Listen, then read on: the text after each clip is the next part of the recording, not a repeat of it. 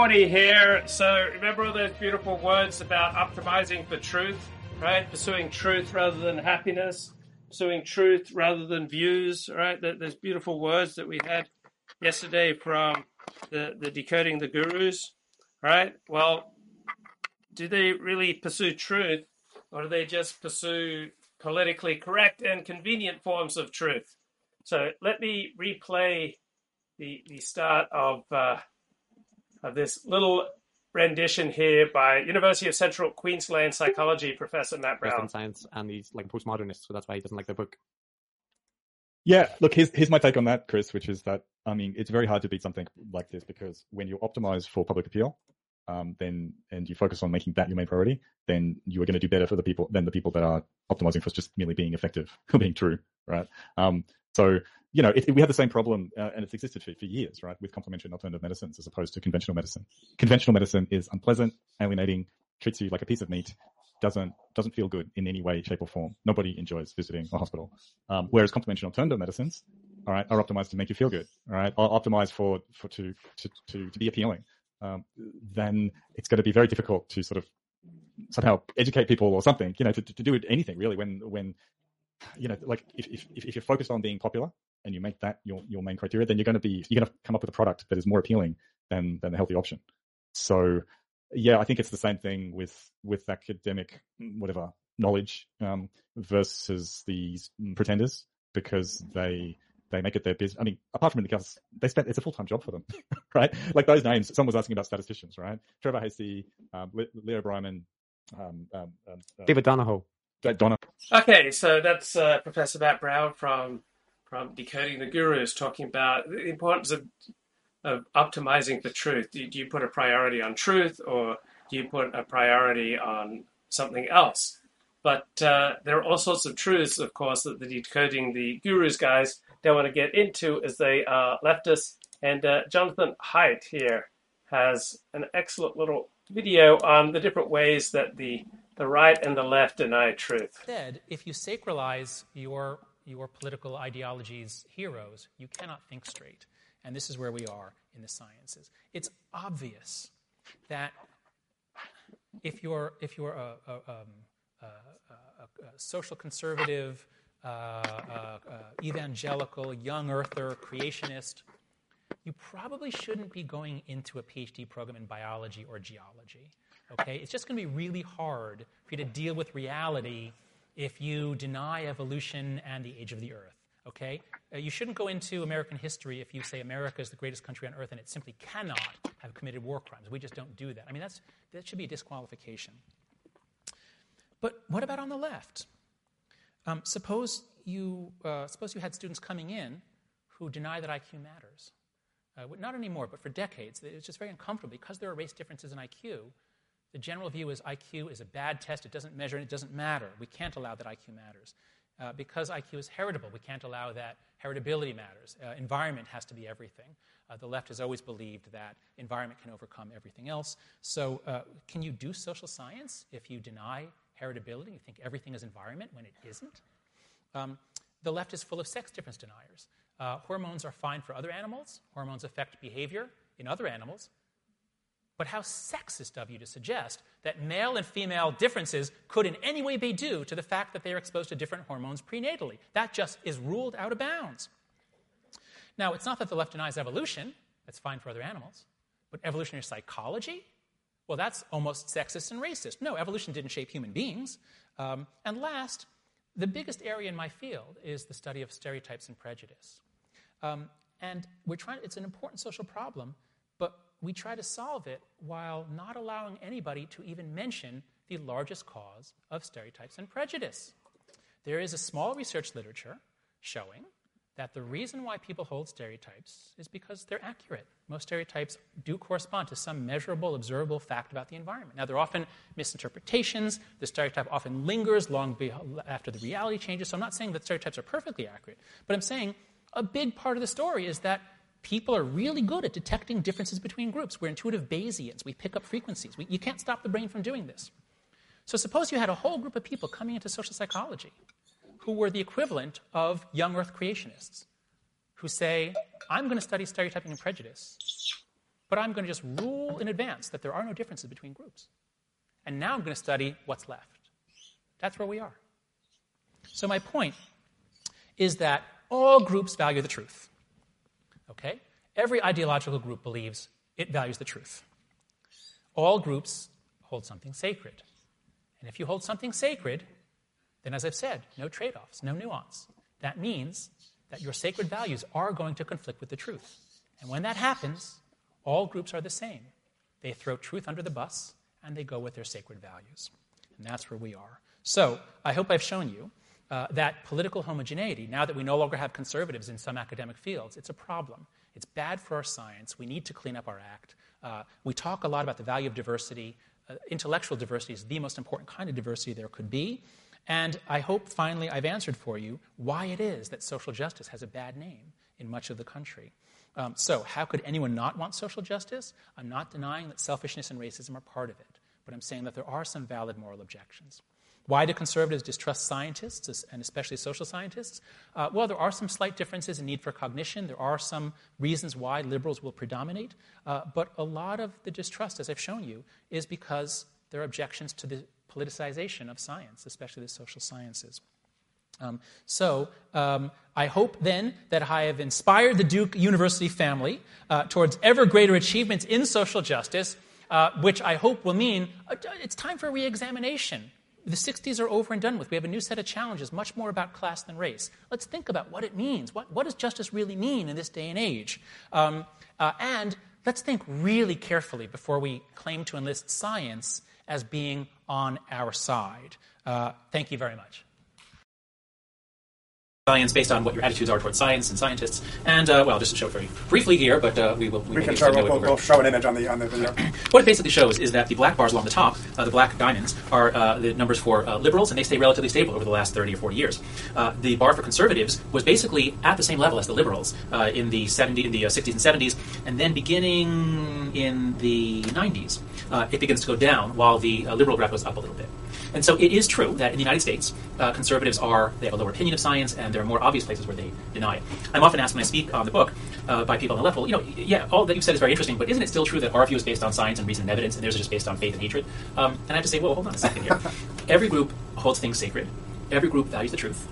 And when the truth and the sacred objects conflict, every group throws truth under the bus. And we see this in evolution. Uh, obviously, the Christian right denies evolution because it threatens the creationist account. But the left has denied evolution, you know, since certainly since the 70s. Now, that might surprise some people, and, and, both the left and the right are heterogeneous. So, uh, but uh, expand upon the your statement that the left have denied evolution. Who among the left has denied evolution? Um, well, nobody denies that it happened for other animals.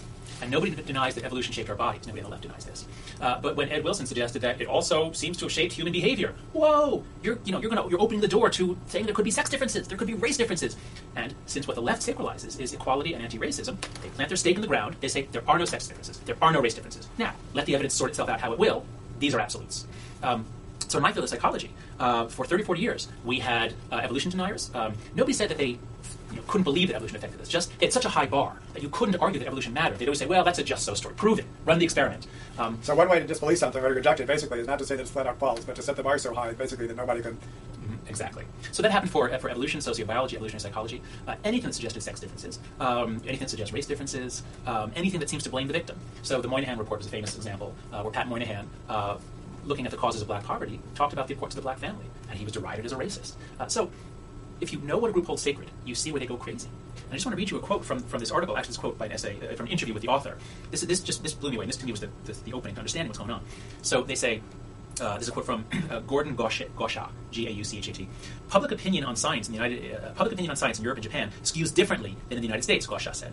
There, skepticism about the scientific community usually comes from the left. The reason may be that the issues on the scientific forefront in Europe, genetically modified food, nuclear power, tend to push liberals' buttons, while those in the United States, climate change, stem cell research, tend to bother conservatives more. So it's an historical artifact that in the U.S. it is conservatives who deny science more. But that's not because there's something essential about liberalism or conservatism. So one thing we've done is we've taken what seems to be a political difference, and is a political difference in any particular time and place, and explains the entire pattern in terms of uh, universal human psychology, basically, what anyone will do when they sacralize something or not. But to me, this creates a dilemma because surely we need to understand what we love and cherish most, uh, much more than what we don't care about. Mm-hmm. And so, is it the case, in your opinion, that? Uh, okay, so when you make something sacred, you make it much more difficult to you make it essentially impossible to honestly objectively investigate it. The more things you hold sacred, the, the fewer things you can honestly investigate. So abortion has become a sacred issue in the United States on both the pro and anti side. So it's therefore much more difficult to compromise about it. You can't compromise over something sacred. Russia invading Ukraine, trying to settle that conflict, it's it's being portrayed as a battle between good and evil. When you have a battle between good and evil, it's a lot harder to study it objectively and to try to reach some kind of uh, compromise and solution.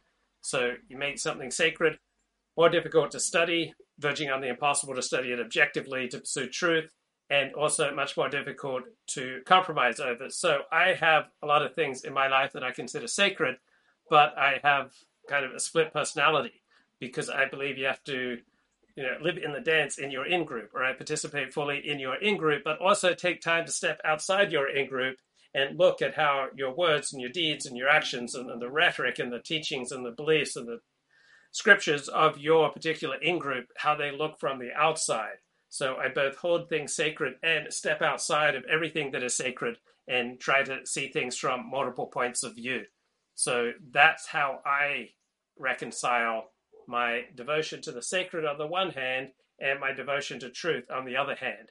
But while you're holding something sacred, you can't fully investigate the truth. When you're fully investigating the truth, you can't hold something sacred. So it's something of a schizophrenic dance. Now, I don't think the Decoding the Gurus guys have really come to terms with this. Uh, yeah. What, what did I say? You, you, uh, there's there's a fella called Arthur Dent who's posted a load of questions, which are just the names of stuff. Oh, they're in the questions. I posted that in the questions. Okay, those are my those are my that's my entry in the chat. Sorry. Um, but yeah, like those guys, right? They they're not on Twitter, right? They don't have a podcast. They don't um whatever spend their time networking with with people like Elon Musk or whatever. They're doing real serious shit, and you've never heard of them. You know, because why would you? There's no reason for you to have.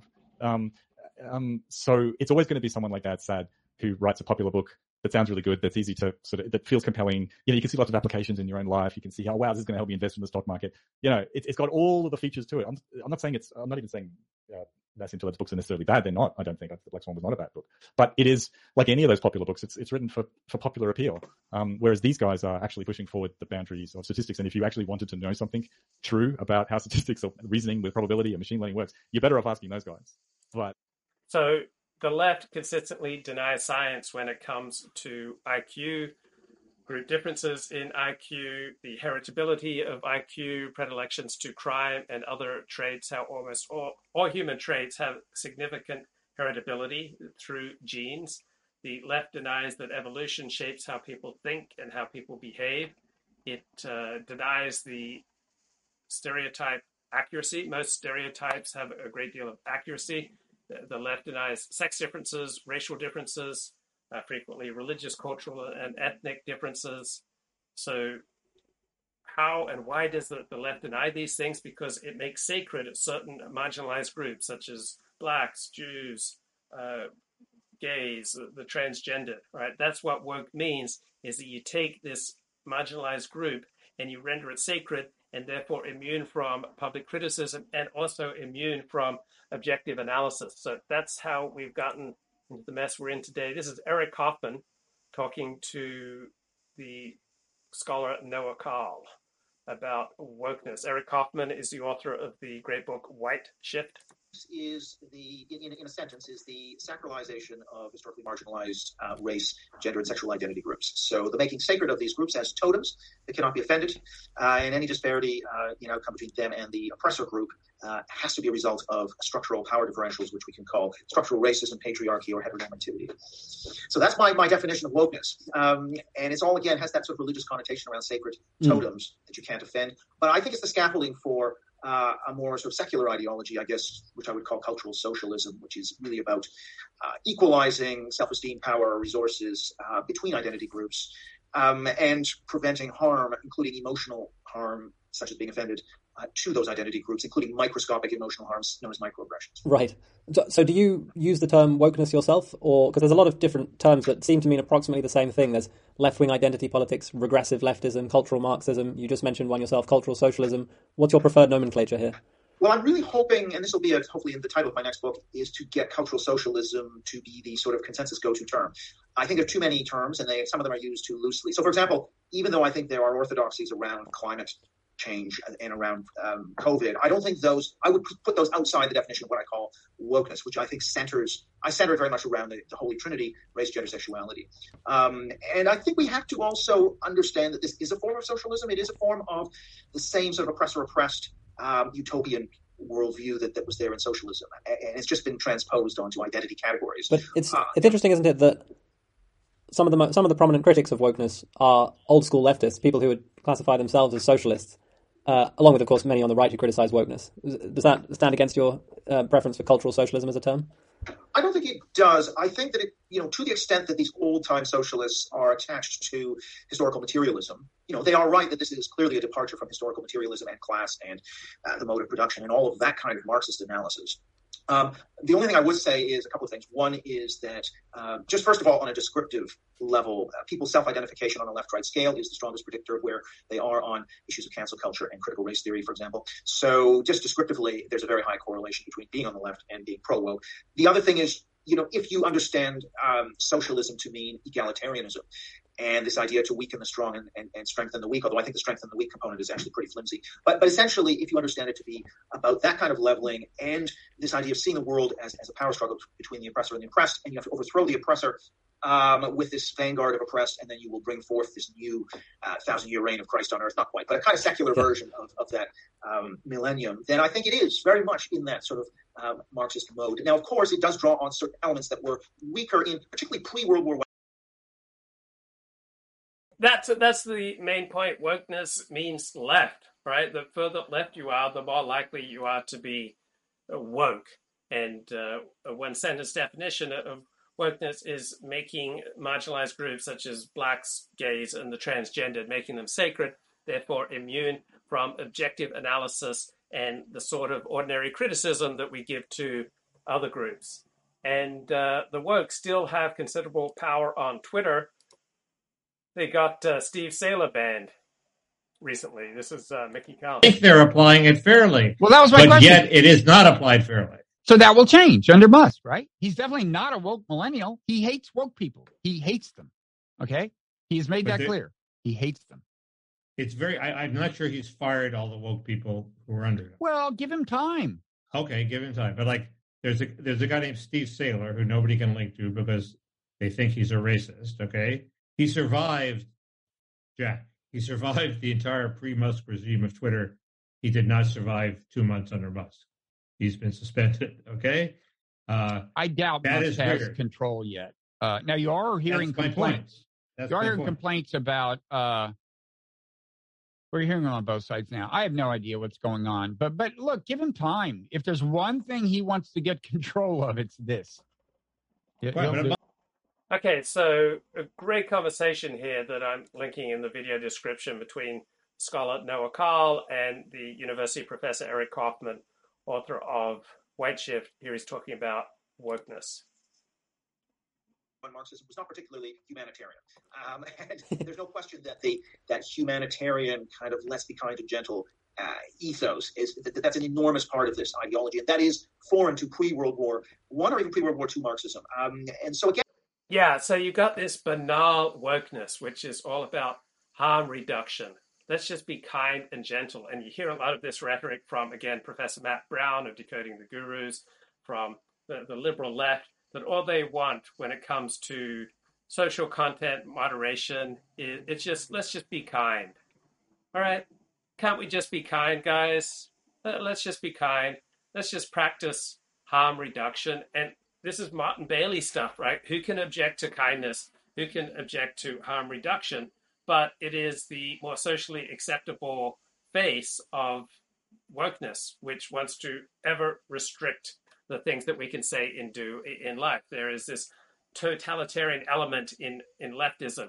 It needs to be continually educating people out of their traditional folk ways. It needs to be continually bullying people. It needs to be continually, you know, shaping people, uh, bringing them out of their hidebound traditions and their ignorant and, and bigoted ways. And so once they educate you on gay marriage, then they have to educate you and bully you on the transgendered. And then, you know, who knows what they have. But it is this ongoing, continual cultural, educational crusade.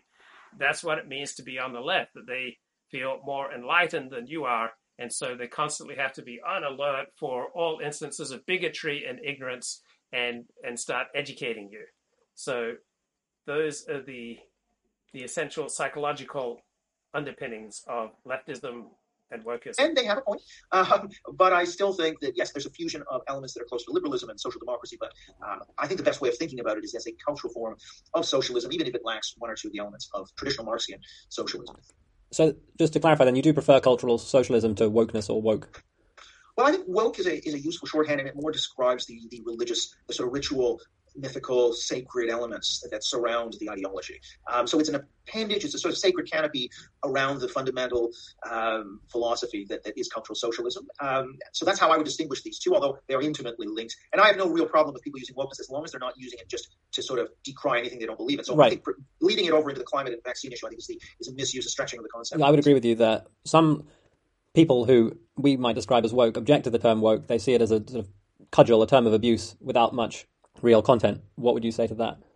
Um, I think it very much has content if used in a consistent way. So I think if we're using it to say this is about um, sacred totems, uh, you know, historically marginalized race, gender, and sexual minority groups which cannot be offended in any way, because these are the sacred gods. And there's a hierarchy, by the way. But one of the reasons that uh, women and trans are in such a bitter battle, feminists and gender critical feminists and trans, is it's not 100% clear who has more victim points. Probably the trans have a slight edge in the sort of victim hierarchy, so they're slightly up the totem pole. They would never be as high as, say, an indigenous uh, community or, or African Americans on that totem pole. So there is actually a, a victim hierarchy uh, as well, which I think orders the entire religion.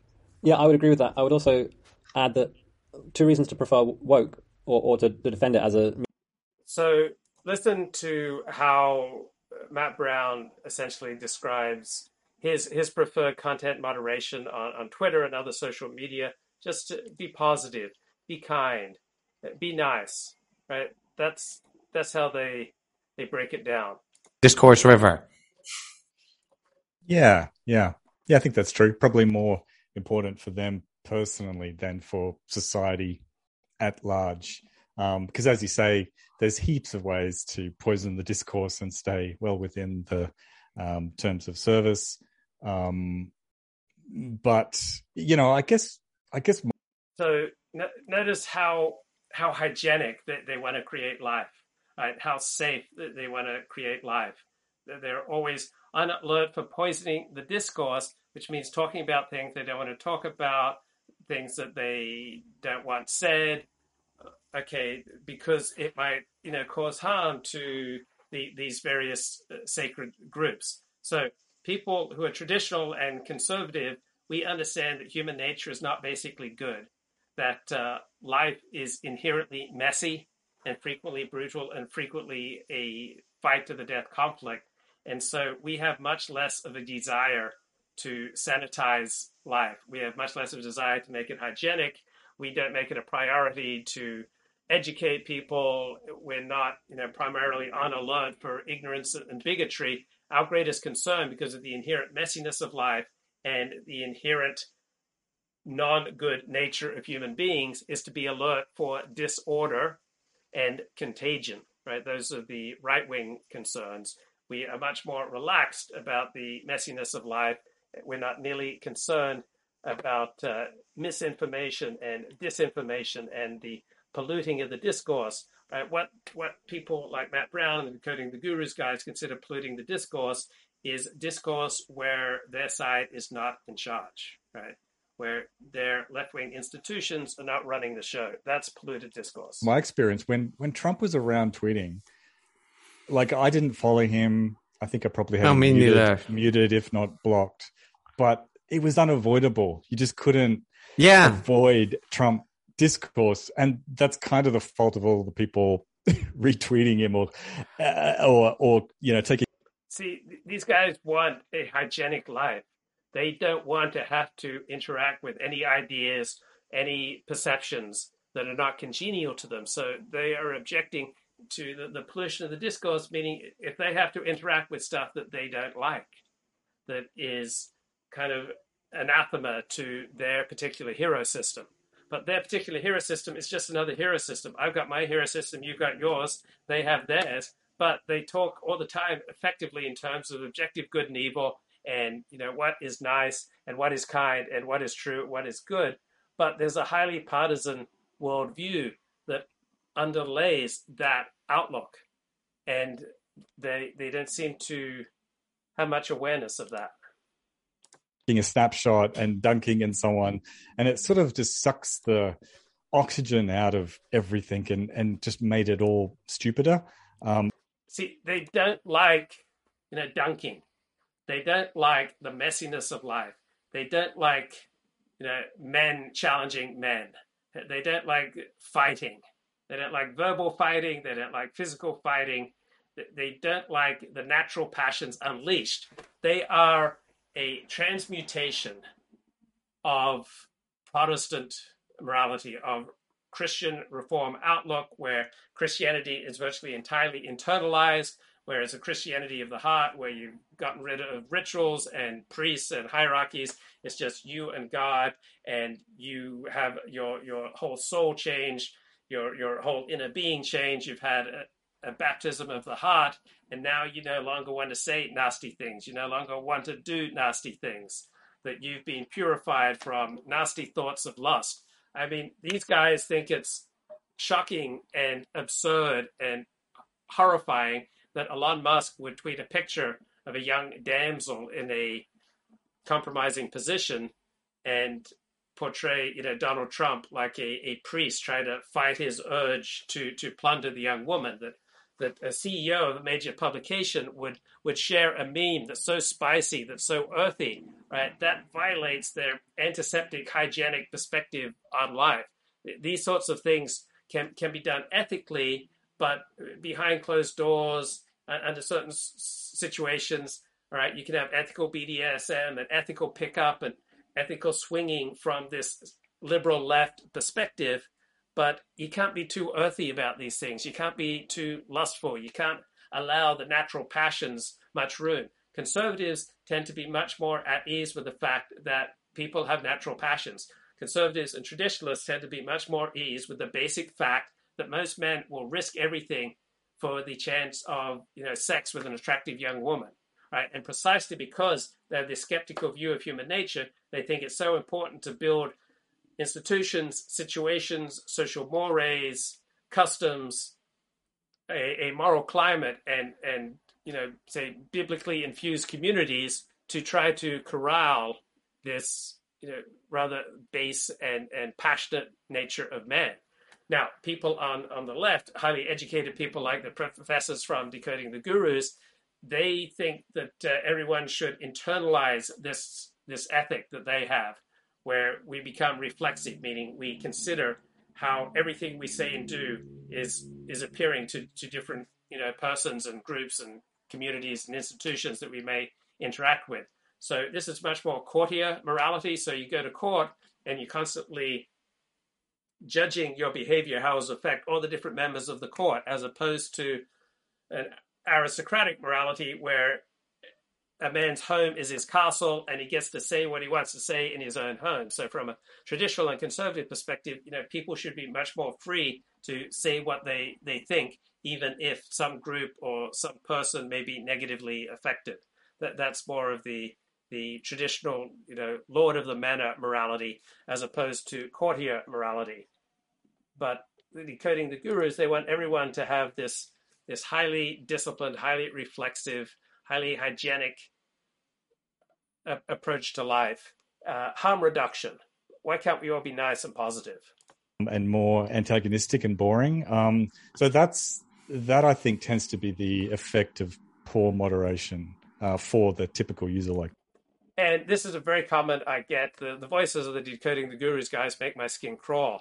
Not sure why exactly, because you are hearing the voice of the disembodied outside the natural passions. You know, men who who have become so disciplined, so reflexive, uh, have this understanding of themselves as you know leading a particularly elevated type of discourse that they you know, this what it sounds like to transcend the natural passions and to be highly disciplined about everything they say to take into consideration you know how every single person might hear what they're talking about and how it then might have repercussions, particularly on, say, marginalized communities, right? So this is the the voice of liberalism. See, liberalism and conservatism aren't primarily political ideologies, they are ways of being. So conservatives and trads are much more comfortable in their body and accepting that they have base, nasty desires, that uh, men want to bang, that men want honor, men frequently want fame, men want excitement, men want to beat other men. And these these are like natural passions that uh, particularly men have.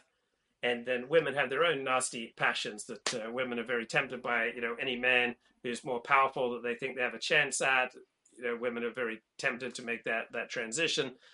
That uh, women are primarily devoted to you know what's good for me and for for my family for the people i care about that's how they consider you know every issue in life so both men and women have you know are filled with with selfish uh, desires, with, with natural passions which aren't very hygienic, right? Which aren't very nice. The, the act of, of sex is not usually a very nice one. There's usually an element of violence in, in good sex, in, in passionate sex. And so conservatives and traditionalists are much more at ease with the violent, messy nature of, of life, of, of human beings, that we're not basically good, that we're not basically hygienic, and that we're driven by frequently very nasty passions, which we would like religion, society, community to elevate us to you know a, a better way of being. Two very different perspectives on the self here. Meaningful term. One that. Whoops, wrong link. Back to decoding the gurus. Me.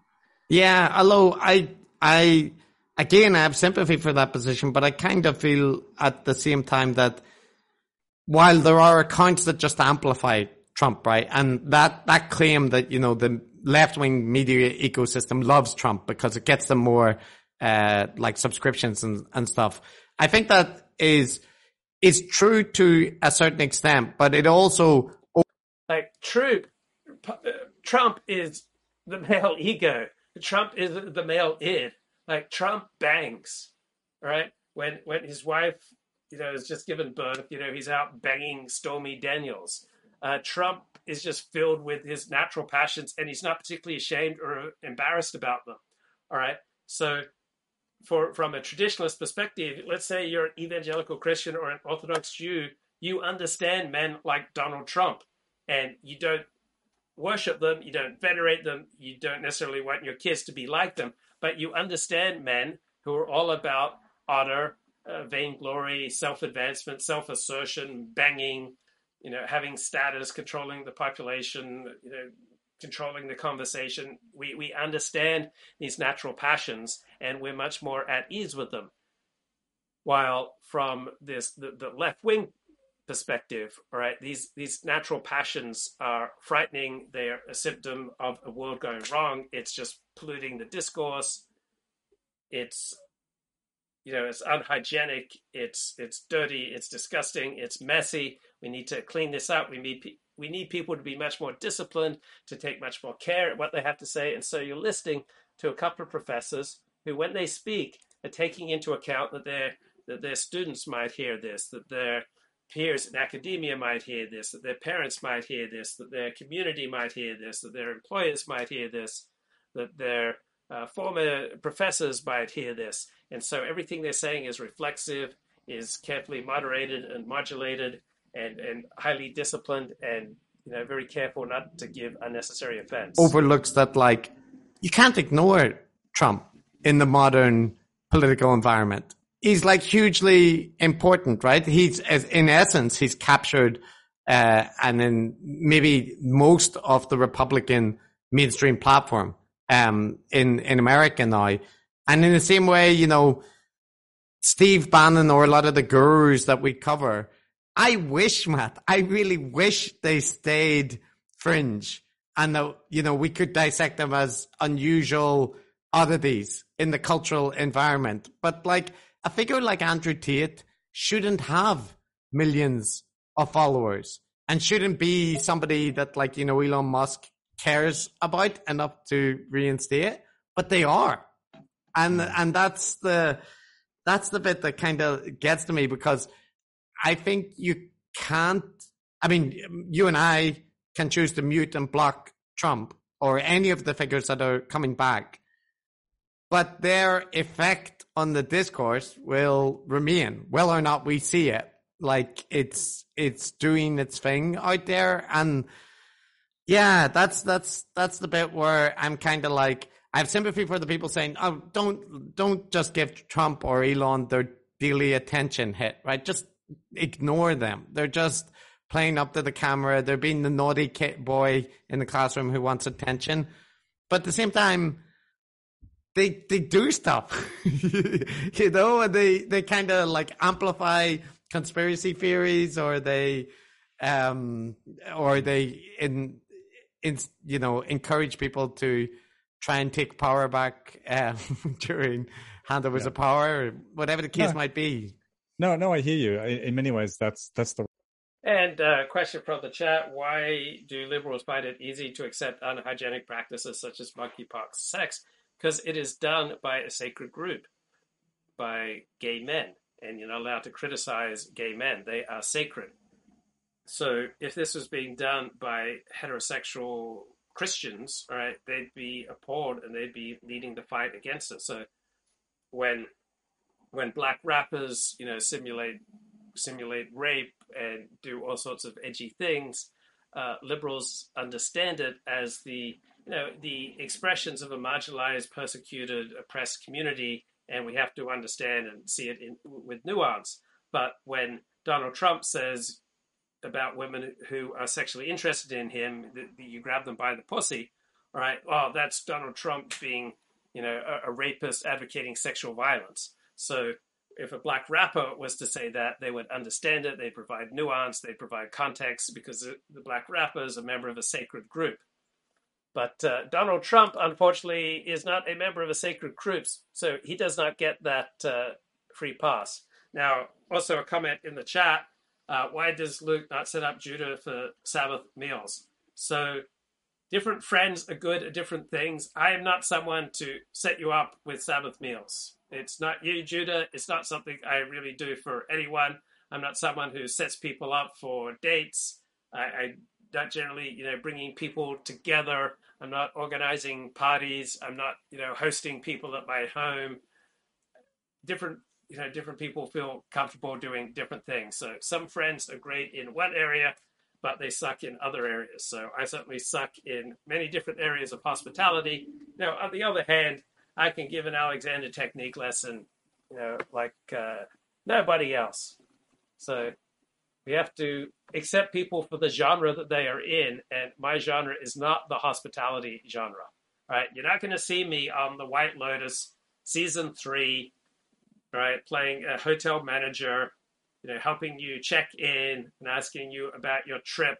Right? That's not really, that's not really me. That's just that's not really authentic to, to who I am. Also, I have no idea how you're going to behave at these Sabbath meals. So, rationale for moderation. It's not. It's not that. You know, it's it's vitally important to stop a particular person from saying something. It's rather that them saying what they do it almost requires people to respond and just derails the the discourse and can make a doesn't matter if it's a Reddit thread or or even the mainstream news. It just makes everything worse. So if you care about having a, any kind of ecosystem where where um, you know positive and beneficial discourse is going on, the sort of discourse that people want to be a part of. Um, uh, okay, so what does he mean by positive and beneficial discourse? The type of discourse that people want to be a part of. He means woke discourse that's essentially what he means. This is the banal version of woke that we just want harm reduction, we just want kindness and goodness and positivity, right? That's what he's articulating. The he's using the motte-and-bailey strategy of presenting the most know, socially acceptable form of woke ideology as just banal goodness. This is just banal woke ideology. But what he really means is shutting down discussion of, say, IQ differences, racial differences, uh, male female differences, uh, genetic the, the genetic uh, predisposition to almost every human behavior. like anything that's inconvenient, particularly for the sacred groups that compose the woke ideology, meaning blacks, Jews, gays, the transgendered, the LGBTQ plus uh, community, right? All these different groups, Mexican Americans, Puerto Ricans, right? These are all sacred groups who cannot be looked at objectively and uh, cannot be held to the same standards that you hold everyone else. But they boil it down to just, did you get that? It's just banal wokeism. Like, why can't we just have positive, pleasant conversations that most people want to be a part of? Most people who have his left wing ideology want to be a part of these sanitized, hygienic discussions, right? Not trads, not conservatives, not even uh, centrists, all right? He's talking about his own hygienic, sanitized preferences for nice, positive discussions with the essentially fellow wokesters. Then some kind of moderation is required. I think. Um, I think. I guess the thing that I hope is that these these sorts of um, news dramas that are coming along um, encourages all of us to sort of develop our ideas a little bit around the notion of of moderation. They don't like these news dramas. They don't want to even have a vigorous discussion over what Donald Trump or Elon Musk are saying because it's not sanitized it's not hygienic and it reeks too much of the natural base passions. Right? They, they don't want to face up to human nature, which is not basically good, which is not naturally predisposed towards the sanitary and the hygienic, but is instead messy, competitive, selfish, self seeking, inconsiderate, dishonest, fearful, lustful, right? That is the basic nature of human beings, but they don't want to face up to that because they think everyone should be as eleva- elevated, as rational, as uh, reflexive, as as disciplined, as hygienic as they are in their discourse. And platforming and all of that stuff, like like going back in the day, um, a friend of mine on Twitter, Carl History Boomer, um, had a little survey which he was talking about Father Coughlin in the 1930s, 19, uh, 1930s radio personality.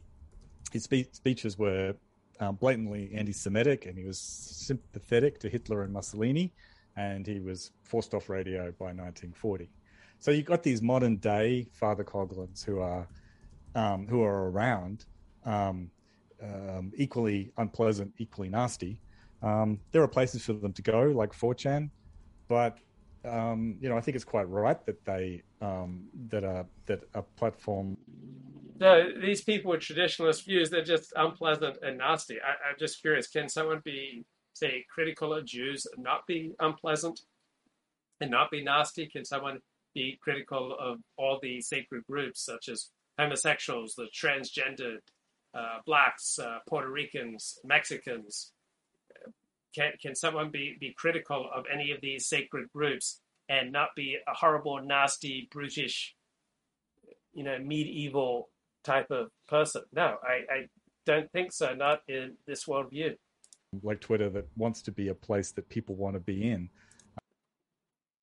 Twitter, like, wants to be a place that people want to be in. All sorts of people want to be in a Twitter that is more wide open. Twitter has more users now than ever, has more discussions now than ever.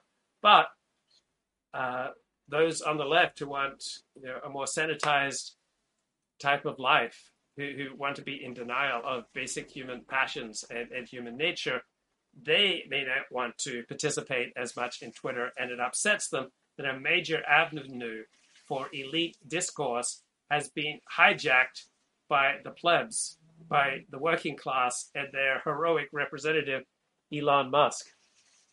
So they, he keeps talking about, oh, just create a nice, positive space that people want to be in. Well, which people? What do you mean by nice? What do you mean by positive? Right? From, say, a traditional Christian perspective, any speech that denies Jesus is the Christ and, and Lord and the Son of God, right, that's untrue and not nice. So your definition of nice and your definition of truth and your definition of positivity is going to depend upon where you're coming from. So these two professors on decoding the gurus, they're coming from a secular left wing perspective. And so they want a discourse that is sanitized secular left wing, and the, the more passionate type of discourse is just too messy for them. Um, gets rid of them. So you got these you got these two opposing poles of the debate where on one hand you have this kind of ban everything that I don't like, ban everything that mm. we can find some argument that, that it's harmful or whatever. And then at the other end, it says free speech forever. Um, you, you, you can never stop, you, you, you know, um, you should, you should always platform every, everything equally. Um, the freer the speech is, the better it is. And, uh, you know, neither of those things are right. The solution we've kind of got at the moment is that we have these, big tech platforms that are verging on monopolistic, but are still in private hands. So it is ultimately legally a matter for the for the for the for the private owners of those companies. Um, but you know, as, as, private companies, you can you make the argument that they should and, can uh, implement any kind of terms of service, any kind of moderation program that they prefer. Um, if people don't like it, they can go to another platform. I'm actually kind of I think even though the, the, the the comeback to that is oh they've got a monopoly so there's nowhere else to go so it's essentially a public utility.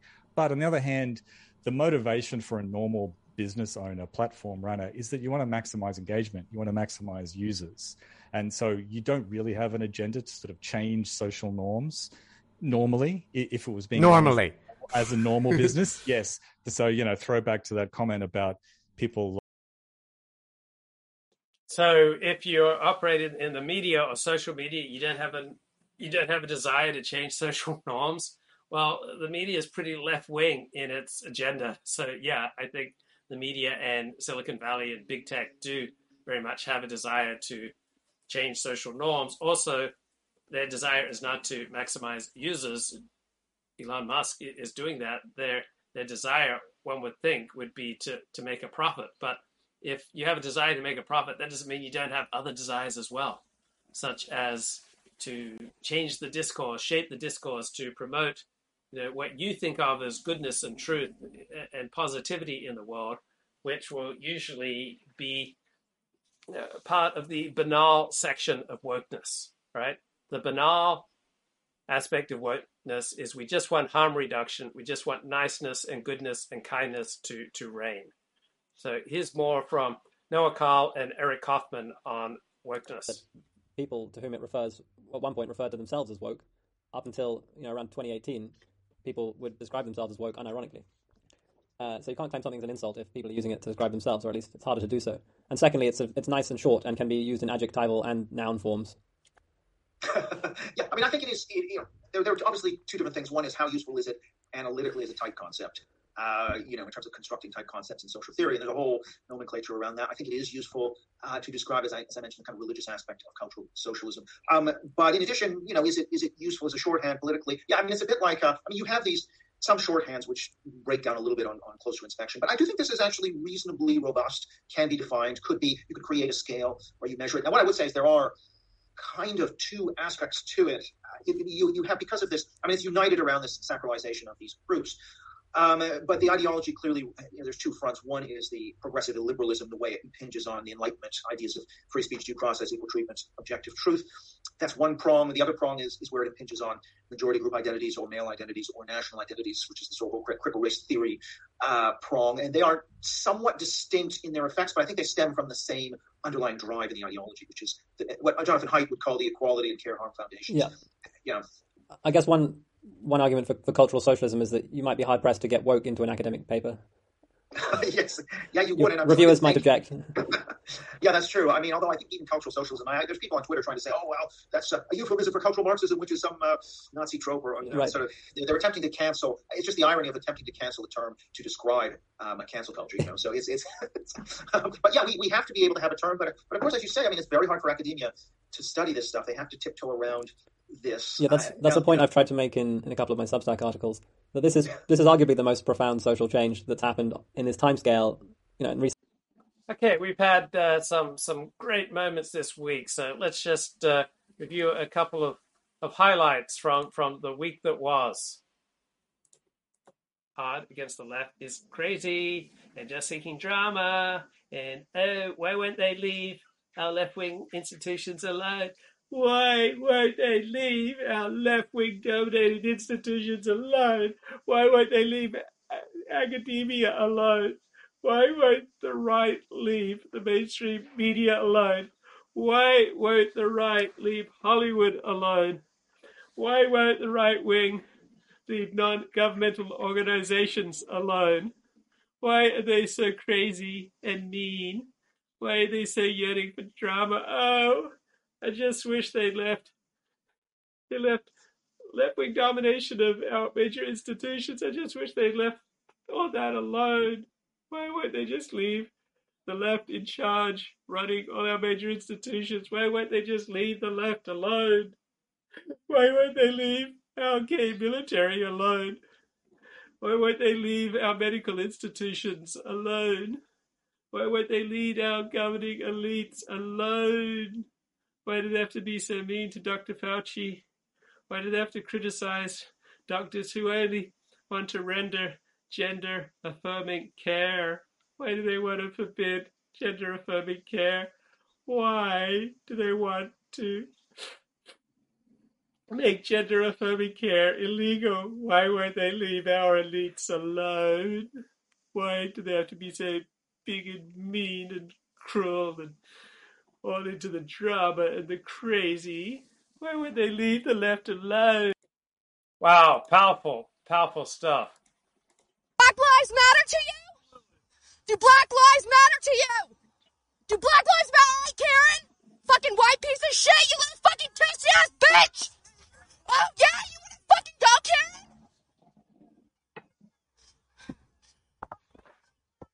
No! No! Until black lives matter! Until black lives matter, no life matters! Black, white, yellow. That is not our fight! Until black lives mean something to this country? No. No.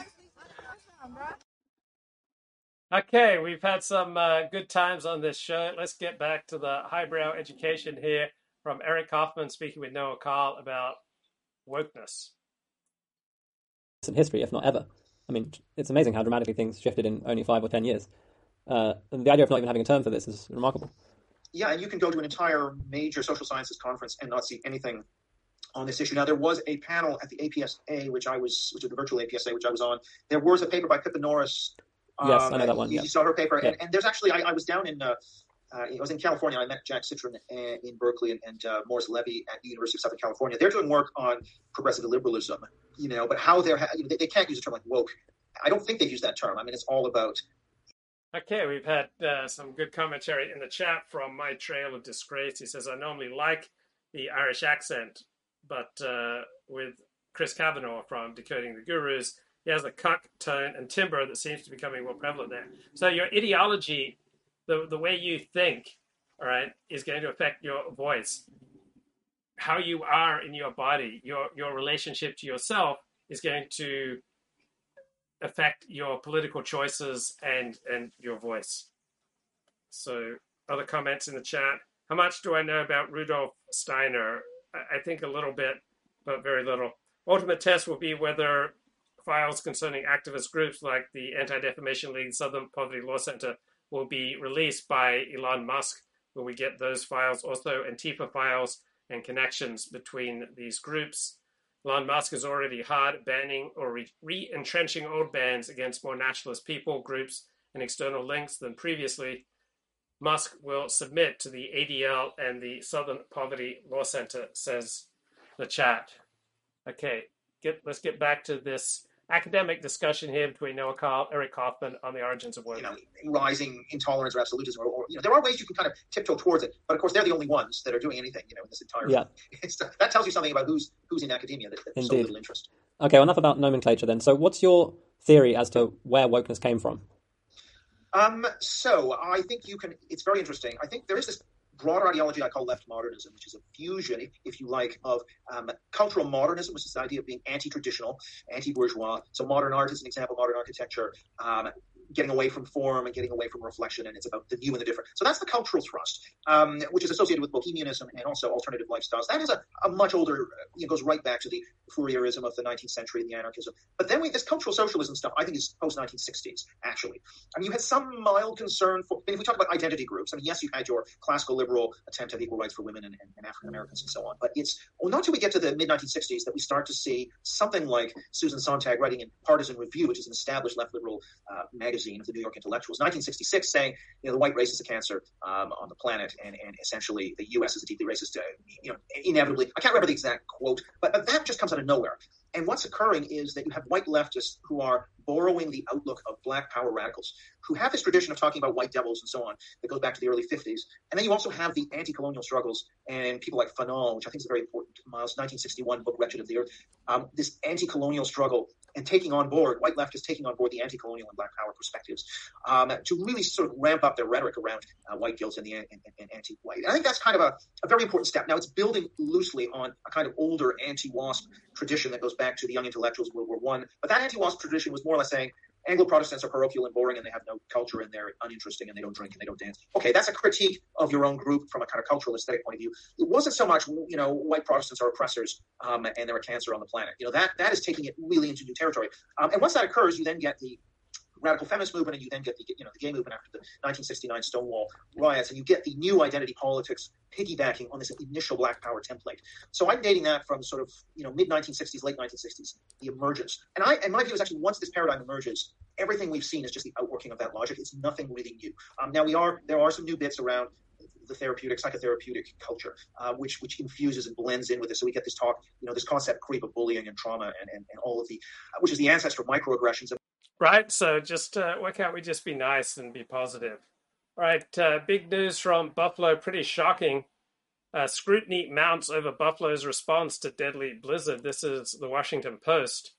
This news story was written by Justin Sundell, Karen Brulliard, and Holly Bailey. Scrutiny mounts over Buffalo's response to deadly blizzard. Buffalo, the city of Buffalo's response to the massive blizzard that left at least 37 people across the region dead came under growing attack Wednesday, as emergency responders continued to search for survivors and plows moved many mountains of snow that kept the city under a driving ban for a sixth consecutive day. Speaking at a daily briefing, Mark Poloncarz, the executive of Erie County, which includes Buffalo, slammed city leaders for failing to clear streets quickly and accused Mayor Byron W. Brown's administration of being disengaged in the coordinated local and state response. Poloncarz said the county took over cleanup in one-third of Buffalo and had discussed with state officials the possibility of assuming responsibility for all plowing inside city limits during future large storms. We have an elected officials call every morning, and the city of Buffalo was not on it, Poloncarz said.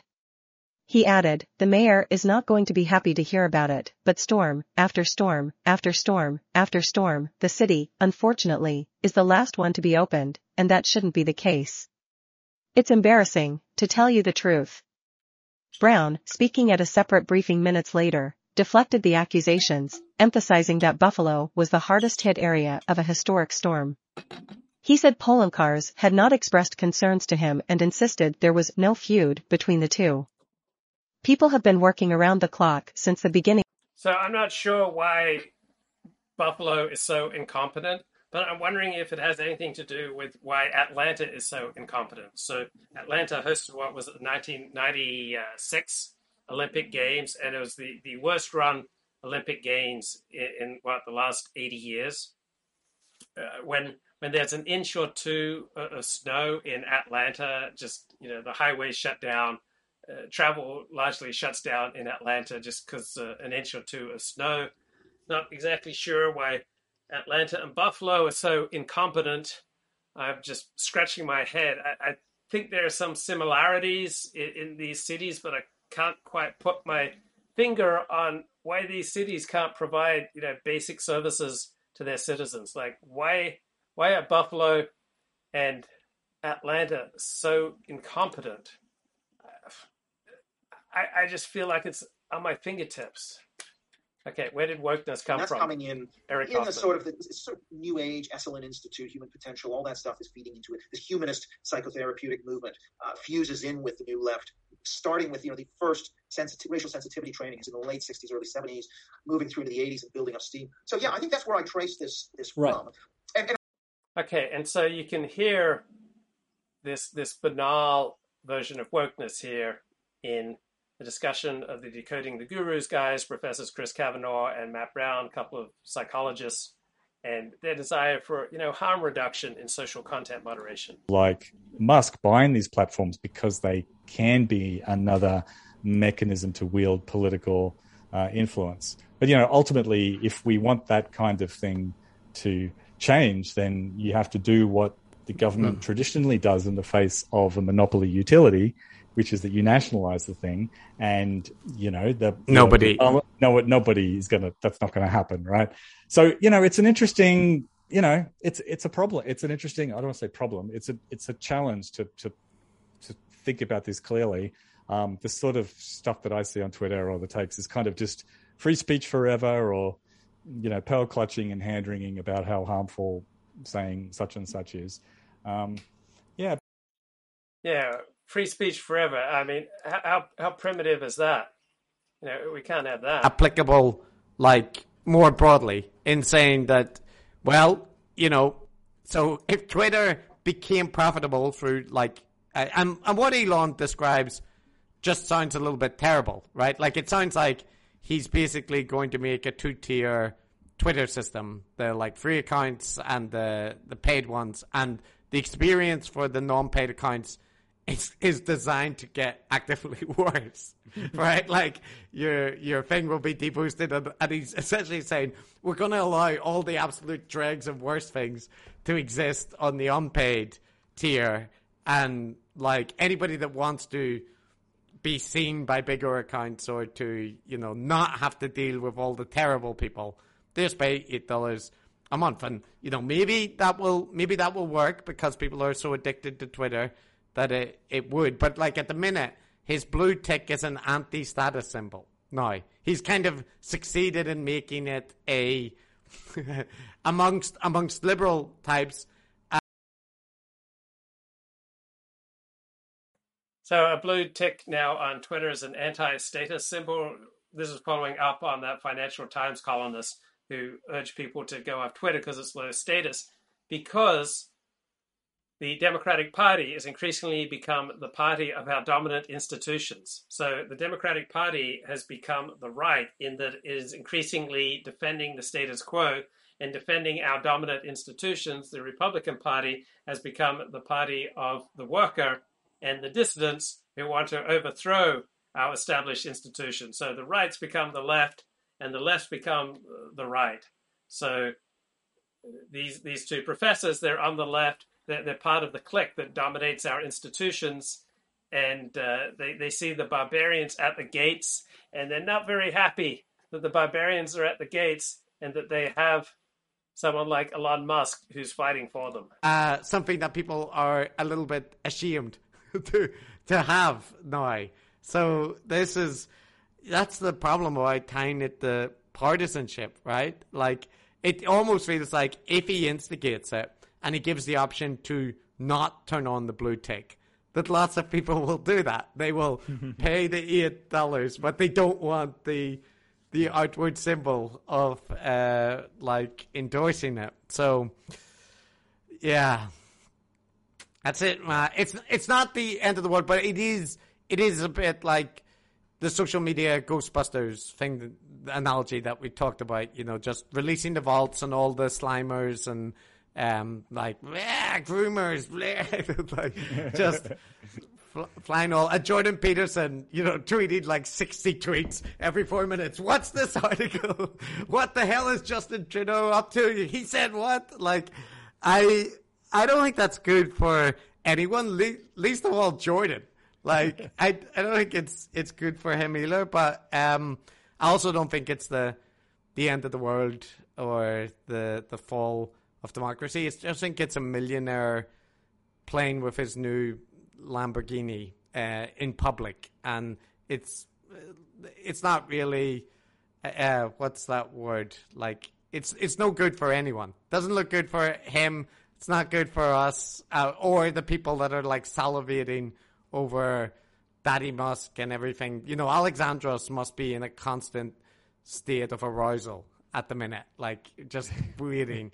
He's got the his ultimate daddy is is here, like uh, Elon, and then he brought back Jordan, and and Brett is still you know there trying to get Doctor Rollergator released. So um, well, yeah.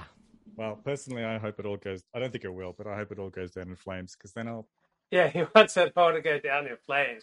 Can't have so much free speech going around. So, question: How am I liking CPAP in this environment? I did not bring my CPAP with me to Tannum Sands, so it's it's scary. Like last night at about 11 p.m., I, I woke up gasping for breath, and when I just lay down with my head on a pillow, I couldn't get any breath, so I had to essentially lie down like like this on you know three pillows. Then my nasal passages passages started opening up, but uh, didn't bring my CPAP with me from Sydney to Tannum. It's negatively affected my, my quality of sleep. So CPAP can be annoying, and sometimes I, take it off because I get so annoyed with it. But if I leave it on, overwhelmingly I get better quality sleep. But I'm not being crippled by its absence. But there are those scary moments where I just like wake up gasping for breath and have to adjust my my pillows and my seating and sleeping arrangement so that I can get some get some breath again. It's not uh, it's not a lot of fun. So I miss my CPAP. Also, because I did not lose the weight that I expected to lose, because I've been eating so much ice cream. Right, that also is uh, negatively affecting my my sleep apnea. Hi, to be human. Stop frittering away too much time on it. Um, you, that's what that's what some people some people hope. But so like this is our our our Musk takes Twitter message in a bottle, right? Now notice Matt and I have not said that the the sky is falling, that or that these accounts being reactivated, it fundamentally changes everything. Like that's it. The the course. No, the disinformation peddlers were there. They were already like James Lindsay wasn't on Twitter anymore, so he wasn't in me and Matt's headspace. But he's become like an integrated part now of the right wing ecosystems. Like he's he's still going around Turning Point USA conventions and giving speeches about groomers or going on Bannon's War Room or whatever. Right? We are just not paying attention to him, but you will you will see their influence in you know the right wing politics because it's all there. And uh, yeah, so I just, it's not the end of the world. It's not a good thing. And Matt is hoping Twitter burns down. I'm just, I just like it to continue with like, I'd like Musk to have, and I don't want this, but like Musk just play with his fucking squeezy toy in public until he gets bored with it, and then set up that moderation council or whatever that he hinted at, which he obviously is completely not used, and that's also a good indication he's just a liar. he just he just doesn't have a because he said before anybody's let back, we're going to create a like balanced, non-partisan moderation council, and they'll you know be involved in all decisions. And then a week later, he's just like fuck Trump back, and you know so. But but he might in the end actually create something like that. You know, he might get bored and then create it and it might. This is my optimistic take that you might see more transparency and stuff. I don't think you will, but that that to me would be a good outcome. If he gets mm. bored and fucks off to do whatever his next like outrage mm. thing is, and uh, yeah. Yeah, Twitter yeah. Im- improves slightly, but I don't think that's where it's going to head. I think we're just like just stuck on it being his chew toy for the next um, couple of years uh, at least. And yeah, and if it becomes a if it becomes a cesspit of like 4chan standards, people will leave. Like they they will eventually if it becomes, you know, Kanye West is just spouting anti-Semitism all over the place, and then like other accounts get the message that it's okay to do that. Um, it'll get attention, and I also think that it's quite likely if there is a uh, political events or shootings, violent events, which get associated with figures and uh, you know being spread on Twitter, that'll end up with like in front of Congress or governments calling in Musk and other people to testify. So they it, like they don't like that. But this is what happens to the social media platforms. Like you know, Mark Zuckerberg doesn't want to go to Congress all the time, right? But he, he's been there quite often trying to justify things. So Elon Musk will be doing that um, at some point in the future as well. Yeah, yeah. I guess, I guess I just I'm probably a little bit stronger than you on the the view that it really doesn't matter all that much.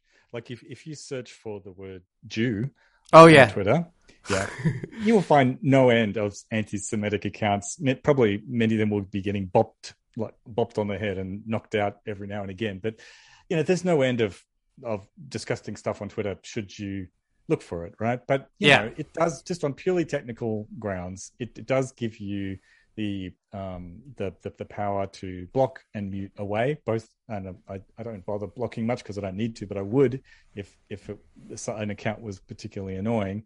Um, and really, the only thing, so you know, I just don't follow bad, just don't follow bad accounts. So, but then the only thing that is going to be affecting you, I suppose, is the people that are in your circle, the people that you do follow, screenshotting and saying, look how terrible such and such is, and talking about that instead of something more interesting, like the French Revolution. Really into the French Revolution at the moment. We should all be talking about the French Revolution. Um, I I'm but the sentiment, yes, the specific example, yeah. But Matt, you know, to punctuate the or what's that thing like uh, to just illustrate the point of everything we've been saying.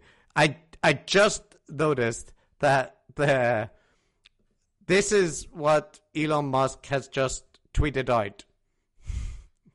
so for for people who can't see the video, it is a image and it has a like a prostitute or woman in undress and a, a like a kind of monk figure trying to resist temptation and it's labeled like Donald Trump as the monkey person and and the Twitter bird is oh, placed over the genitals of the woman in a provocative position. Now, this was tweeted by Elon Musk, right? But this is supposed to be like an, an adult person, but it's it's just a good illustration that he's he's he's just a shit posting troll now, right? That's that's what he is, and um, yeah, you're muted. yes, yes, of course, and but and it is funny, by the way, that he he really does like want Donald like Donald Trump. I, so he's he's absolutely scandalized. He's shocked. It's just so inappropriate for a CEO to to tweet something saucy, to tweet something edgy. All right. So this this comes from that liberal left desire to sanitize life, and you know we should all be you know highly considerate of you know every possible reaction to anything we say and do, so that we never, in, in particular, harm or bother or upset or cause you know any negative feelings for the sacred marginalized communities jews blacks gays puerto ricans the, the transgendered etc so here is eric kaufmann noah Carl on the origins of this wokeness and so you just heard the banal presentation of woke which is oh we just want harm reduction we just want positivity and kindness and niceness that's all we mean, right? That's the banal presentation of woke. Of course, part of the context of this is the failure, perceived failure of the old white working class to rise up in Western countries, and the, people like Marcuse and C. Wright Mills and, and, others who are turning away from the working class towards, hey, we need a new agent of radical social change, and that's going to be the third world lumpen proletariat uh, rising up against the colonizer, or it is the, uh, you know, the inner city Black American population plus the students, and, and it was this shift I think that's really behind this. So I think what you've done is point out that a lot of the um, intellectual basis for wokeism goes back uh, further than one might suppose, all the way back to the 60s even. But my own experience was that I went to university and, and everything was more or less as I expected it to be. And then I guess it was when I around the time I began my uh, doctoral studies that I started to notice, you know, the, the, emergence of cancel culture and, and very extreme opinions about race and sex and trans and so on, i.e., the, the emergence of what I would really identify as wokeness. And and indeed, um, you know, David Rozado and, and Zach Goldberg have shown with their graphs of newspaper mentions of woke terms and terms like racism and sexism that there was really a kind of woke hockey stick uh, around 2010, 2011, 2012, where the phenomenon really took off.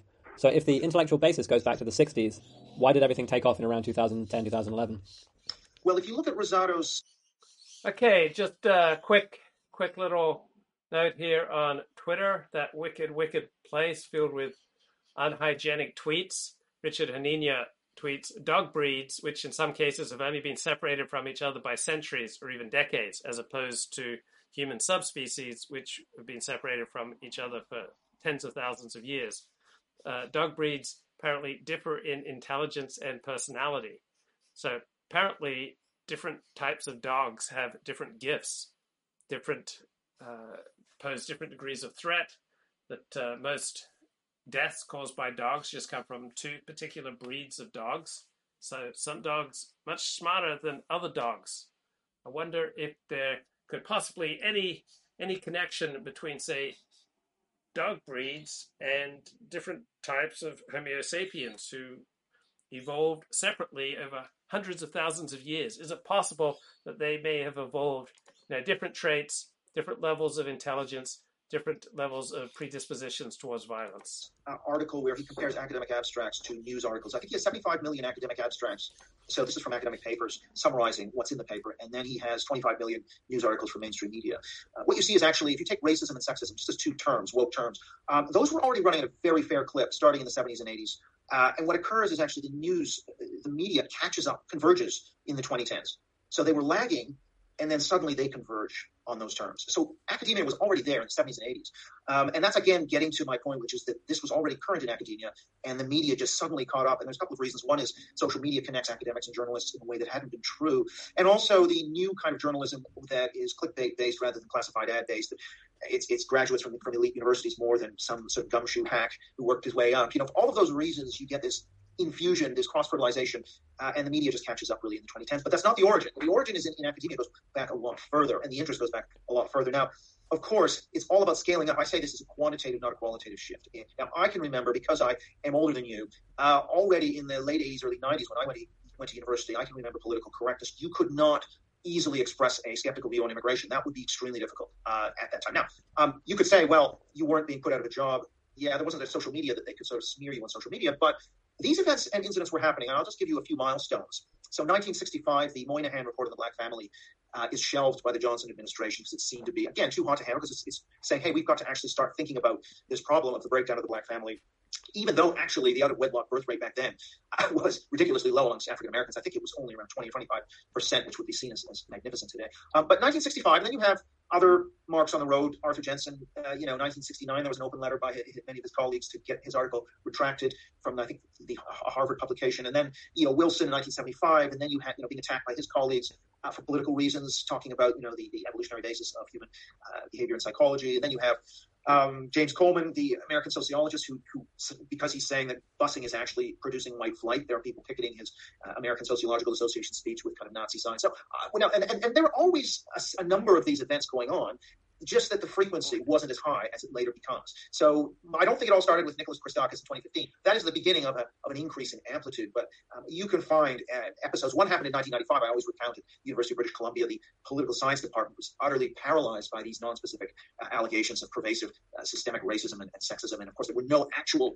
individuals or events. And there was this $200,000 consultant that came in and, and, and took all these statements. And in the end, it just devolved into this big joke. But just to say that all the doors were open, and I think they've been open since the mid '60s. It's just doors. It's just a matter of the supply side. How many activists are able to get organized uh, and push on these open doors? Because I don't think there was really any resistance, even even in my uh, early days, and uh, in the late '80s, early '90s, I didn't see any uh, real resistance to this. Yeah, I mean, you're certainly right that people, prominent academics, have been getting cancelled for decades. Uh, Michael Woodley and I have a paper on this relating to intelligence research, where we kind of chronicle all the major controversies in the field uh, going back to the '60s and. Not, yeah, in addition to Arthur Jensen, there was William Shockley and Philip Rushton, Charles Murray, of course, and, and many others. Um, but it does. Yeah, I was going to say I remember because Rushton was at Western, where I went to University of Western Ontario, and I remember the debate he had with um, David Suzuki. Mm. And, and, now, of course, it's interesting that that went ahead, right? I mean, there was a lot of people who were saying it shouldn't have gone ahead. Now, you could say, well, that meant cancel culture was weaker. I'm not sure. I don't necessarily think that that's the case. I think it's just that the number of people that were mobilized to shut it down were, was too small. Um, but I, I don't think the sentiment, the views that he was an unacceptable person and shouldn't be speaking. I don't think that that view was really any different. It's just that they didn't have the power to shut it down or the organization to shut it down. So one impression I got from from looking into all, to the history of controversies in intelligence research is that students have always been very radical and they haven't necessarily gotten that much more radical in respect of their attitudes on campus, but that academics have become substantially more willing to join with the students in professing very radical viewpoints and acting upon them. Was that does that fit with your experience or? I think again this is a quantitative shift. So there's no question, even back in the late '60s, with you know Black Panthers occupying buildings armed with rifles and, and, and striking for a year until you know, all of these crazy things that were happening in the late '60s. There were academics who supported that, um, but I think the balance most academics were, were opposed. And, and so I, whereas I think today you might get a different tilt. So I think it's all about the relative numbers. We know that academia in the mid 60s was about one and a half on the left and one on the right. And it's now six to one in the US and about five to one in Britain. And in the social sciences, it's gone from three to one to 12, 13, 14 to one. So the tilt is just much more extreme, which is why I think there's just more support and less resistance. Yeah, you do have episodes in the 60s where the faculty would vote against the student position to, and to restore order. And I'm just skeptical whether that would occur nowadays. Me too. The um, the, the disciplines where where woke activism is most pronounced, i.e., gender and race studies and other similar disciplines, were not as um, well developed back in the '60s as they are now. I, I, assume they didn't. They comprised a smaller share of you know the total faculty. Uh, is that? Oh yeah, right? yeah. And it's very interesting though to look at the origins. You, are probably aware of this, right? I mean, the University of San Francisco, there was um, essentially the you know, students, radical black, and perhaps some some white students for a democratic societies. Uh, you know, they struck at the uh, University of San Francisco, 1968, demanding 50 Black Studies positions um, and all of that, that any black student be admitted. And, and they were at this for a year and they got most of what they wanted. And the same thing occurs at, at a number of other universities. In Cornell, that was a demand. So the birth of this, the grievance studies programs is explicitly and nakedly political. It was by force, not by, oh, look, there's a lot of demand from students for this kind of program, so we should cater to it. No, it was, it was by force, it was very political. And yeah, it very much gathers steam and builds up. And that, of course, then produces more graduates who can staff the, the unfolding EDI bureaucracy. And, and this is all about producing more minions, more supply, which I think is critical, is, is a rising supply side.